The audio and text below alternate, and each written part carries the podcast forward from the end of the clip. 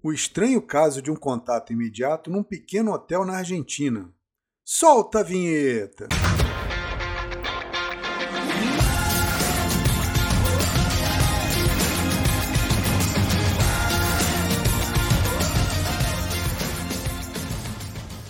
Se inscreva e deixe o like, pois só assim o YouTube indica meus vídeos para mais pessoas. Se você já está inscrito e deixou o like, vamos para o vídeo.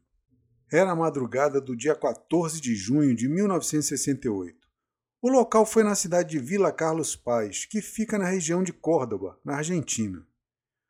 Como em todas as noites antes de fechar a pousada da família, a jovem Maria Elodia Pretzel, que na época estava com 19 anos, levou até a saída dois hóspedes que estavam indo embora. Se despediu deles e fechou e trancou a porta lateral da pousada que dava para o estacionamento. Foi verificando tudo, apagando as luzes e deixou três fluorescentes acesas.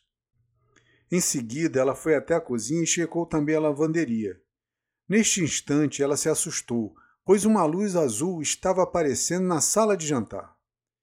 Pensando que fosse um hóspede ou seu pai que ainda não tinha chegado, foi até a sala de jantar verificar o que era. Quando, para sua surpresa, ela viu um ser muito parecido com um humano, com cerca de dois metros de altura e aparentando ter uns 35 anos de idade, parado bem no meio da sala. Curiosa, pois como ele entrou se a porta estava trancada? E agora a porta se encontrava aberta. Ela disse em seu relato que o ser estava vestindo uma roupa azul, muito justa ao seu corpo.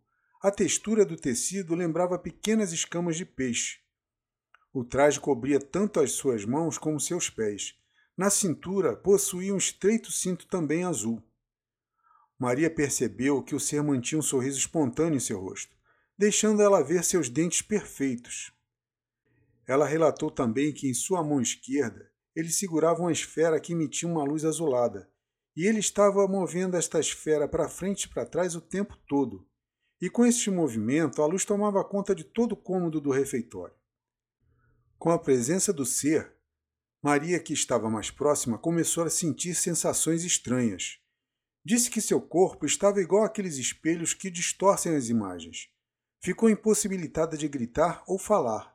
Em seguida, ficou paralisada, a partir deste momento, o ser falou com ela telepaticamente em espanhol. Não tenha medo, não tenha medo. Maria ficou sem saber como ela se viu mais perto, em frente a ele, que estava do outro lado do balcão. Ela não lembra de ter feito este movimento. O humanoide então ergueu seu braço direito até a altura dos ombros e com a palma da mão virada para cima. Ela viu que tinha um pequeno aparelho em sua mão e as pontas dos seus dedos saíam pequenos feixes de luzes azuladas.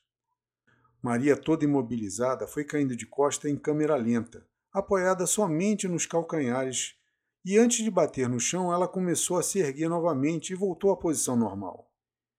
Então o alienígena ergueu outra vez o braço e Maria começou a fazer o mesmo movimento, e depois voltou ao normal. O alienígena caminhou até Maria mas parecia que ele caminhava em uma linha imaginária, com um pé sempre à frente do outro, sempre desse jeito. A luz da esfera que estava em sua mão esquerda se apagou, e ela percebeu que era uma bola de cor azul escura com vários relevos. Neste instante, o alienígena virou-se em direção à porta lateral da saída e foi em direção a ela, caminhando daquela forma descrita anteriormente. Chegando na porta, ele se abaixou e depois sumiu. Maria ainda estava paralisada e, assim que se libertou da situação, correu apavorada para a lavanderia, se escondendo perto de um sofá e se enrolando numa coberta, e ali ficou até a chegada de seu pai.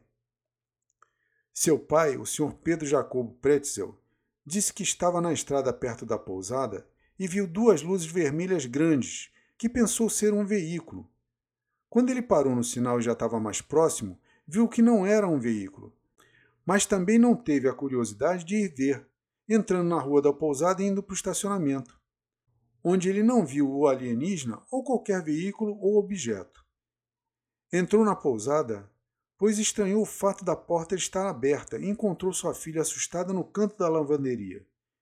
Seu pai então chamou o médico da família, o Dr. Hugo Vaglione, vendo que ela se encontrava muito nervosa e sob forte impacto emocional, mas seu estado físico estava normal, assim como sua pressão, não sendo nada grave. Investigadores independentes pesquisaram o caso e constataram que no interior e no portão de entrada que dava no estacionamento do hotel havia um nível de radioatividade acima do normal para a região e que a vizinha também viu as luzes no horário em que o Sr. Pedro falou. Agora eu pergunto: conhecia? Encha de like este vídeo e deixe um comentário. Se gostou do conteúdo, se inscreva, deixe o like e ative o sininho. E eu mais uma vez agradeço e valeu!